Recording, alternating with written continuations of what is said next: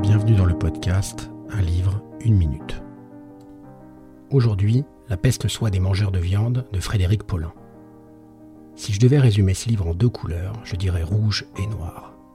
Rouge, la couleur du sang qui coule dans les abattoirs que dénonce et combattent un groupe d'extrême gauche de défenseurs des animaux, mais également celle du cou d'un policier retrouvé égorgé dans l'un d'entre eux et sur lequel on retrouve un post-it posant la question Peuvent-ils souffrir?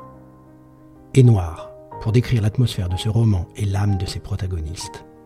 De nouveau, Paulin nous immerge, caméra à l'épaule, dans un univers que peu d'entre nous veulent voir ou sont prêts à regarder en face. Son style est direct et percutant, et l'on s'attache au final à tous ces personnages parfaitement fissurés, naviguant dans les eaux troublées et souillées. Un livre à devenir vegan.